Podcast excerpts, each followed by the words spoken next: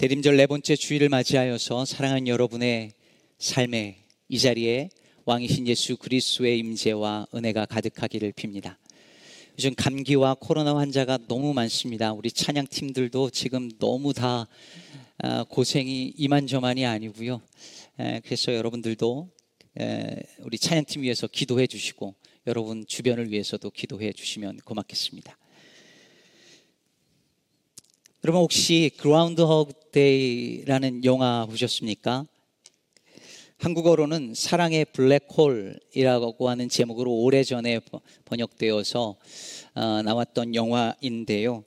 Groundhog Day는 어, 영어권에서는 어, 잘 알려진 날이죠. 2월 2일인데 봄이 언제 오나 그것을 일종의 groundhog가 땅에서 나오는 걸 보면서 점을 치는 그런 날이기도 합니다. 이것을 소재로 한 영화인데요.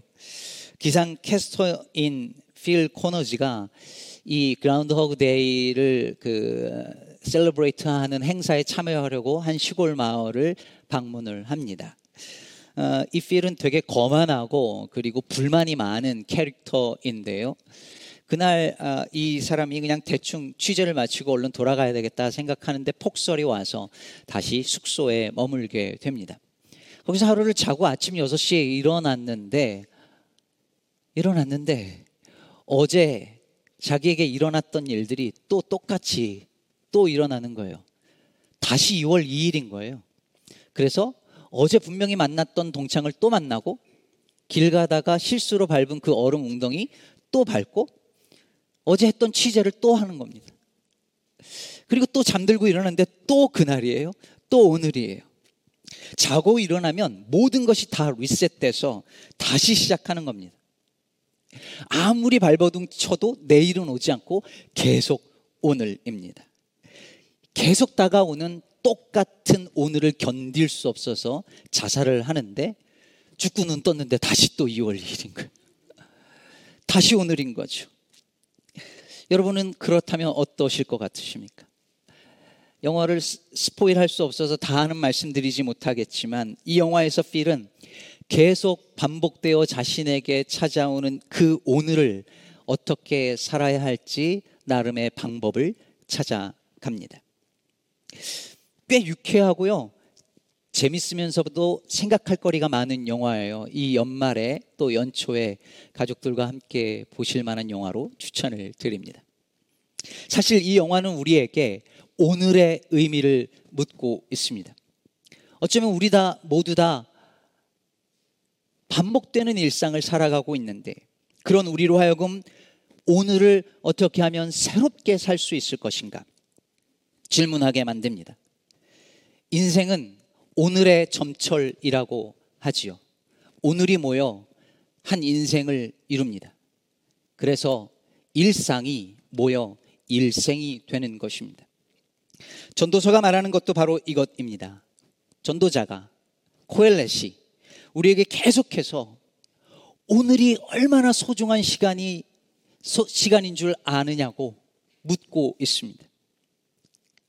특히 이제 인생의 마지막 시점에 놓여져 있는 이 코엘렛이 젊은이들을 보면서 청년들을 보면서 이 이야기를 꼭 해주고 싶은 거예요. 그래서 전도서 이 마지막에 이르러 가지고 청년들에게 이 이야기를 합니다. 먼저 11장 9절을 보면 청년이여 내 어린 때를 즐거워하며 내 청년의 날들을 마음에 기뻐하여 마음에 원하는 길들과 내 눈에 내 눈이 보이는 대로 보는 대로 행하라.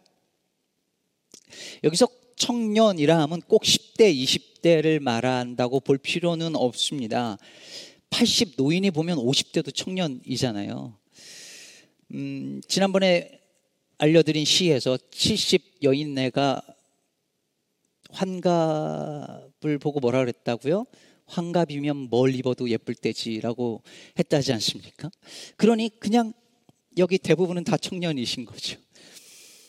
그런데 그 청년을 향하여 그 젊은이들을 향하여 이 노인이 말하는 거예요. 절, 청년이여 내 어린 때를 즐거워하며 내 청년의 날들을 기뻐하며 살아라. 심지어 뭐라고 말하냐면 마음에 원하는 길들과 내 눈이 보는 대로 행하라. 라고 말합니다. 가보고 싶은 곳 있으면 다 가보고 네가 보기에 좋은 곳 있으면 다 가서 보고 하고 싶은 거 다 하면서 살아. 라고 말하는 거예요.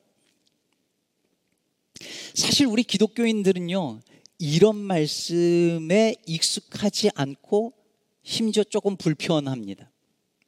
우리는 교회에서 내 마음에 원한다고 아무 길로 가서는 안 된다고 배웠고, 내 눈에 보기 좋아, 좋다고 해가지고 아무거나 행하면 안 된다고 우리는 배웠으니까요.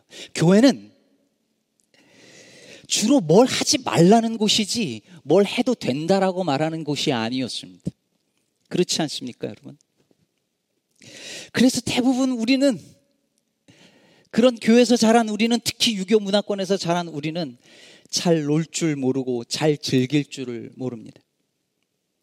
제가 예전에 한국에 있을 때 저희 교회 목사님하고 교인들하고 다 같이 관광버스를 빌려서 어딜 간 적이 있었어요. 근데 그 관광버스 안에 그 관광 가이드분이 좀 분위기를 띄워보려고 막 애를 써요. 노래 좀 해보라고. 그런데 아무도 노래를 안 해요. 다 목사님 눈치 보고 있어요. 그래서 이 관광 가이드가 목사님, 목사님이 노래를 한번 불러주시죠. 그랬더니 목사님이 내가 노래를 한번 부르면 그만하실 거냐고. 아, 그렇다고. 그랬더니 목사님이 마이크를 잡고 이렇게 하시는 거예요. 노래야! 이해하셨나요? 노래를 한번 부르면 부른 거죠. 에, 썰렁하잖아요. 그랬더니 그 버스 분위기가 어떻게 됐겠어요? 아무도 거기 이제 노래를 못 부르는 거지. 조용히 엄숙하게 두 시간을 그냥 그냥 갔어요. 우린 놀 줄을 몰라요. 제일 놀 줄 모르고 재미없는 그룹이 목사들 그룹이에요. 가보면 진짜 재미없습니다. 며칠 전 제가 퇴근하고 집에 와가지고 책상에 앉아서 책을 보고 있으니까 아내가 저한테 한마디 하더라고요. 이제는 좀 즐겁게 산다면서요. 제가 새벽에 나가서 하루 종일 방 안에서 책상에 앉아서 하루 종일 보내고 집에 들어와서 오자마자 다시 책상에 앉아서 책을 보고 있으니 그러니 어떻게 즐겁게 사냐는 말이죠. 그러고 보니 노는 것도 놀아본 사람이 논다는 말이 맞는 말인 것 같습니다. 그래서 우리는 이 말씀이 뭔가 어색하고 불편해요. 우리는 어른들로부터 주로 들었던 말이 젊을 때 마음껏 즐기고 하고 싶은 것도 다 해봐 이런 말보다는 젊어서 고생은 사서도 해. 지금이 놀 때냐? 공부도 다 때가 있어.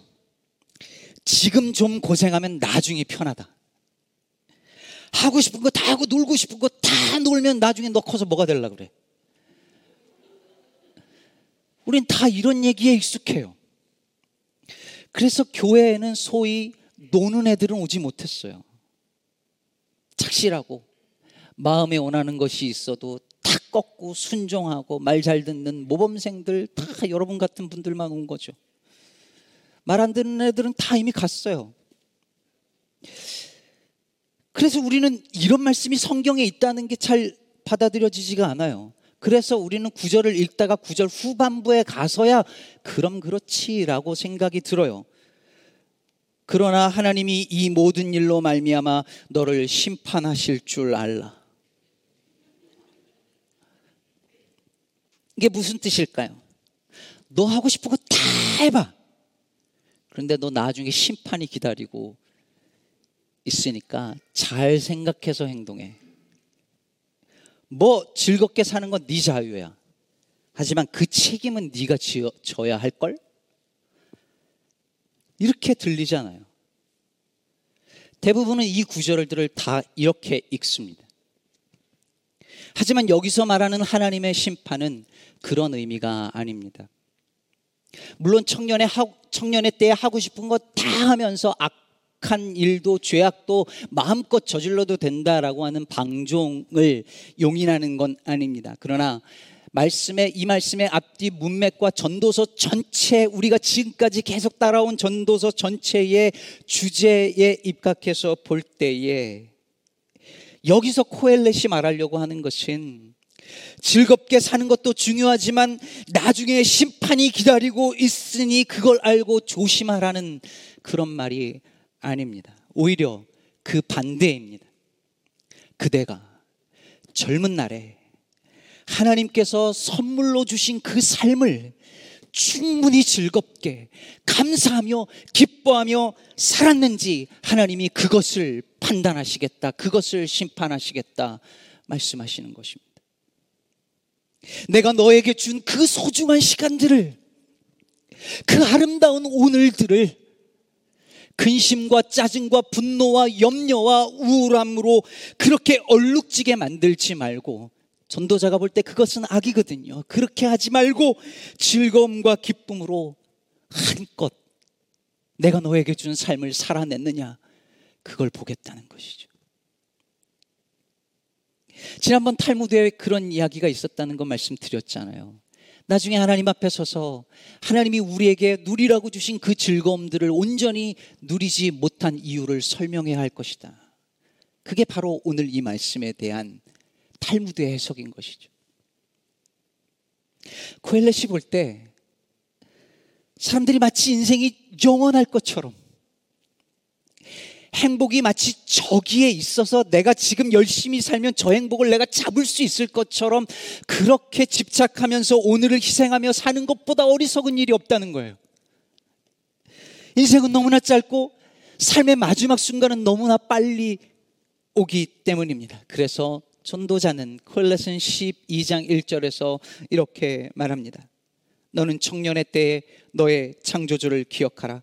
곧 곤고한 날이 이르기 전에 나는 아무 낙이 없다고 할 해들이 가깝기 전에. 그럼 너는 청년의 때에 너의 창조주를 기억하라. 이 말이 무슨 뜻일까요? 이 말도 오해하기 쉬워요. 여러분 이 말씀이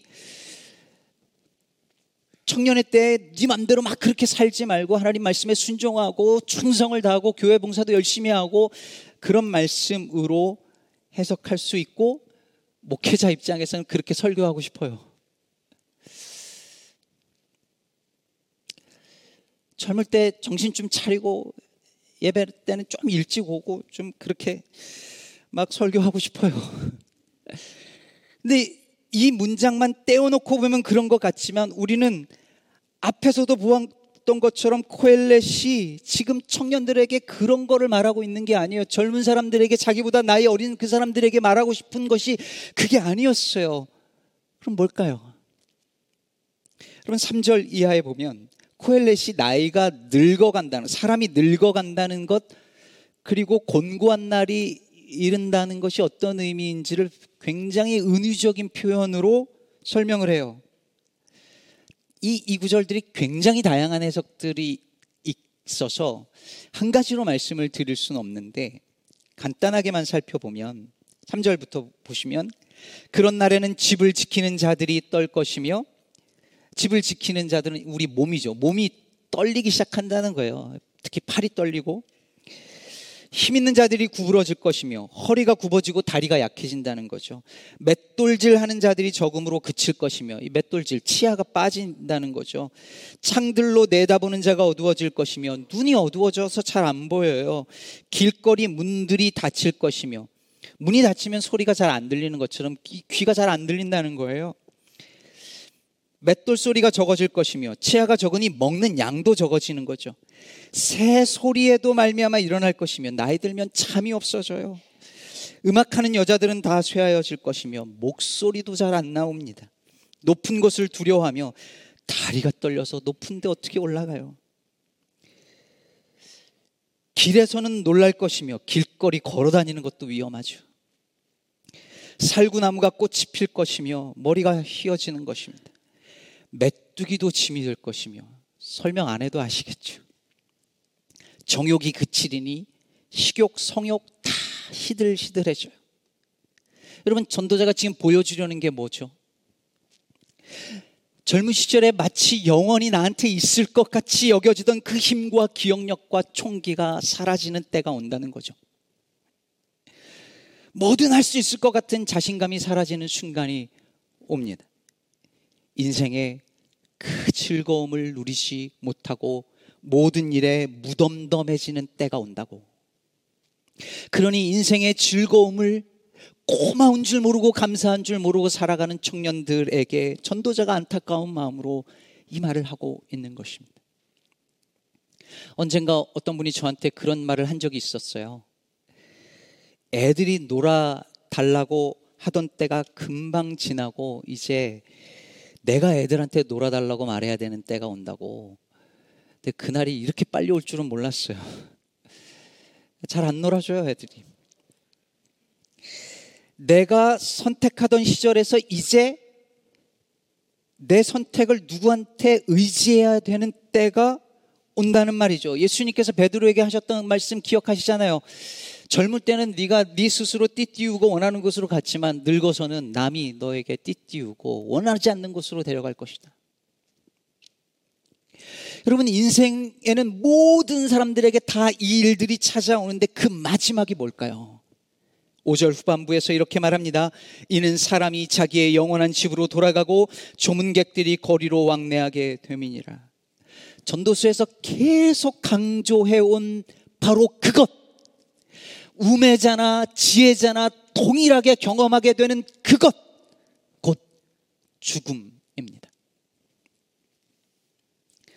로마 공화정 시절에 전쟁에서 승리하고 돌아오는 장군이 개선식에서 백마 마차를 타고 쫙 앞으로 가면 백성들이 나와서 환호를 하고 박수를 칩니다. 그러면 이 장군은 자신이 마치 신적인 자리에 올라와 있는 것처럼 우쭐하게 되는데 그때 이 개선식의 그 마차에는 항상 비천한 노예가 한 사람 타서 그 장군의 귀에 이렇게 말해야 했었답니다. 여러분들도 들어보셨죠? 메멘토 모리. 메멘토 모리. 죽음을 기억하라. 당신 결국 죽는 존재라는 사실을 잊지 마라. 라는 뜻의 라틴어입니다. 아무리 전쟁에서 승리하고 백성들이 다 추앙하더라도 당신은 신이 아니며 결국 죽을 수밖에 없는 존재라는 인간에 불과하다는 사실을 기억하라는 것이죠. 사랑하는 성도 여러분, 너의 창조주를 기억하라는 말이 뜻하는 바가 바로 이것입니다. 우리가 피조물이라는 사실을 잊지 말라는 것입니다.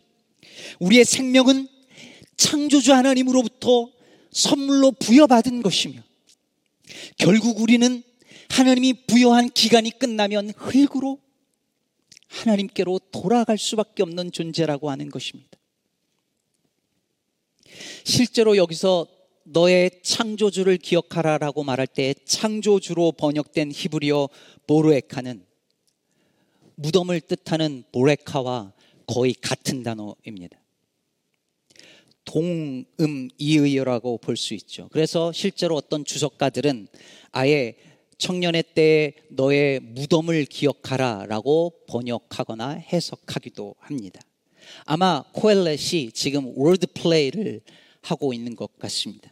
실제로 코엘렛이 지금까지 계속 늙는, 늙는다는 것, 그리고 죽는다는 것을 말해왔기 때문에 젊을 때에 너의 무덤을 기억하라 라고 번역해서 읽어도 하나도 이상하지 않아요.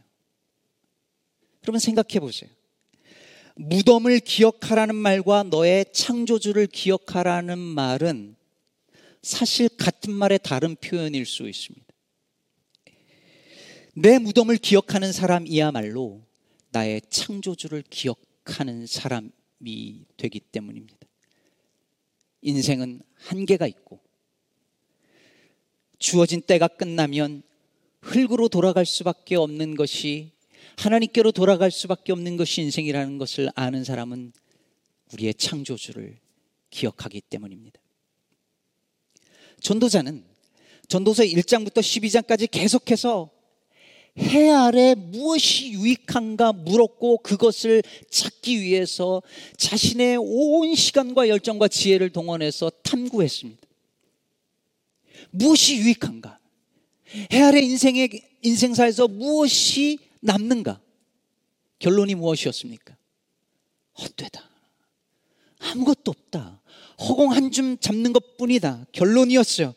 그러므로 해 아래 모든 것이 헛 되다는 것을 깨달은 전도자가 이제 해 위에 계신 분, 창조주에게 당신들의 시선을 돌리라고 말하고 있습니다. 해 아래에서의 세상에서 시선을 돌려 해 위의 세상을 보라고 우리에게 말하고 있습니다. 코엘렛은 우리가 어느 자리에서 우리의 인생을 보느냐에 따라서 모든 것이 달라 보인다라고 말하고 있는 것 같습니다. 우리는요, 우리의 세계관은 현재에서 저기 있는 미래를 바라봅니다. 근데 코엘렛은 반대예요. 저 미래에서 즉 마지막 지점에서 지금을 보라고 말해요. 삶에서 내가 저기 죽어갈 저쪽 저 무덤을 보는 게 아니라 무덤의 자리에서 지금 현재 오늘을 보라고 말하고 있습니다. 해 위의 삶으로 해 아래서의 삶을 보고 영혼의 관점에서 오늘을 보라고 말하는 것이죠. 그러면 오늘이 새롭게 보입니다. 오늘이 얼마나 가치 있고 소중한 시간인지 그 자리에서 보면 그 무덤의 자리에서 보면 그것이 보입니다. 시간이 얼만큼 남았든지 말입니다. 저의 페이버릿 영화 죽은 시인의 사회는 100년 넘는 전통을 자랑하는 명문 사립 boarding school 웰튼 아카데미를 배경으로 이야기가 전개되는데요. 숨이 막힐 정도로 전통과 명예를 중요시하는 이 학교에 별로 안 어울려 보이는 키팅 선생님이 부임을 하고 신입생들을 데리고 학교의 명예를 드높인 옛날 그 졸업생들의 사진과 트로피가 있는 그 말하자면 역사 박물관 앞으로 데려갑니다. 그리고 사진 가까이 귀를 대면 이제는 떠나간 그 졸업생들이 너희들에게 해주는 말이 들릴 것이다 라고 이야기하죠. 학생들이 사진 있는 그 벽에 귀를 대자 키팅 선생님이 그 학생들 뒤에 서서 이렇게 말합니다. 라틴어 하나를 더 해볼까요? 카르페 디엠, 카르페 디엠. 오늘을 붙잡으라. 오늘을 즐거워하라. 이 짧은 인생에서 미래에 보장되어 있지 않은 그 행복을 위해서 오늘을 버리고 포기하지 말고 오늘 너희들이 받은 그 순간을 그 오늘을 즐거워하며 살라. 무덤 속에 선배들이 후배들에게 해주고 싶은 그 말을 키팅 선생이 대신 해주고 있는 것이죠. 카르페 디엠. 그렇다면 사랑하는 여러분, 너의 창조주를 기억하라는 이 말씀은 이 두 개의 라틴어로 요약할 수 있습니다. 메멘토 모리. 너의 죽음을 기억하라. 카르페 디엠. 오늘을 놓치지 말고 즐거워 우리는 흙에서 왔다 흙으로 돌아갈 인생들입니다. 하나님께로 돌아갈 인생들입니다. 그러므로 우리는 이 땅에서 주어진 시간만큼 오늘을 즐거워하고 기뻐하고 감사하며 살아야 할 것입니다. 어떤 신학자는 그래서 즐거워하며 사는 것은 우리들에게 권유가 아니라 명령이라고까지 말했습니다. 그것이 창조주 하나님을 믿는 신자의 마땅한 삶이기 때문입니다. 누군가는 세상이 이렇게 힘들고 아프고 고통스러운데 어떻게 즐거워하라는 거냐고 말할지 모릅니다. 이 불의와 아득, 불의와 악으로 가득한 세상에 눈 감아 버리고 그냥 먹고 마시고 즐거워하며 오늘을 그렇게 사는 게 제일이라고 어떻게 말할 수 있느냐는 거예요. 제가 그랬습니다. 그런데 전도서를 깊이 읽고 묵상해 보니 이 말이 너무나 맞습니다. 너무 진리입니다. 삶을 즐거워할 줄 모르고 기쁨이 없는 사람은 세상을 바꿀 내면에 힘이 없습니다. 오늘이라는 선물에 감사하며 즐거워할 줄 아는 그 내면의 여유와 명랑함이 있어야 주변을 돌아보고 세상도 바꿀 힘이 생기는 법입니다. 예수께서 곧 오십니다. 예수님이 오신다는 말은 이 세상의 모든 사람의 인생이 해 아래 있는 인생이 끝이 있는 것처럼 해 아래 세상은 끝이 있다는 이야기입니다. 우리는 이 끝의 관점에서 모든 것을 해석하는 사람들입니다. 다시 말해, 마침내 도래할 하나님의 나라, 그 새하늘과 새 땅의 자리에서 오늘 이 순간을 보는 사람들입니다. 그것을 볼 때에 아무리 내 눈앞의 현실이 절망스럽고 우울하고 아플지라도 절망하지 않고 기쁨과 감사와 즐거움으로 살아갈 수 있을 것입니다. 그런 저와 여러분 되기를 바랍니다. 그런 우리 시카고 기쁨의 교회 되기를 우리 주 예수 그리스도의 이름으로 축복합니다.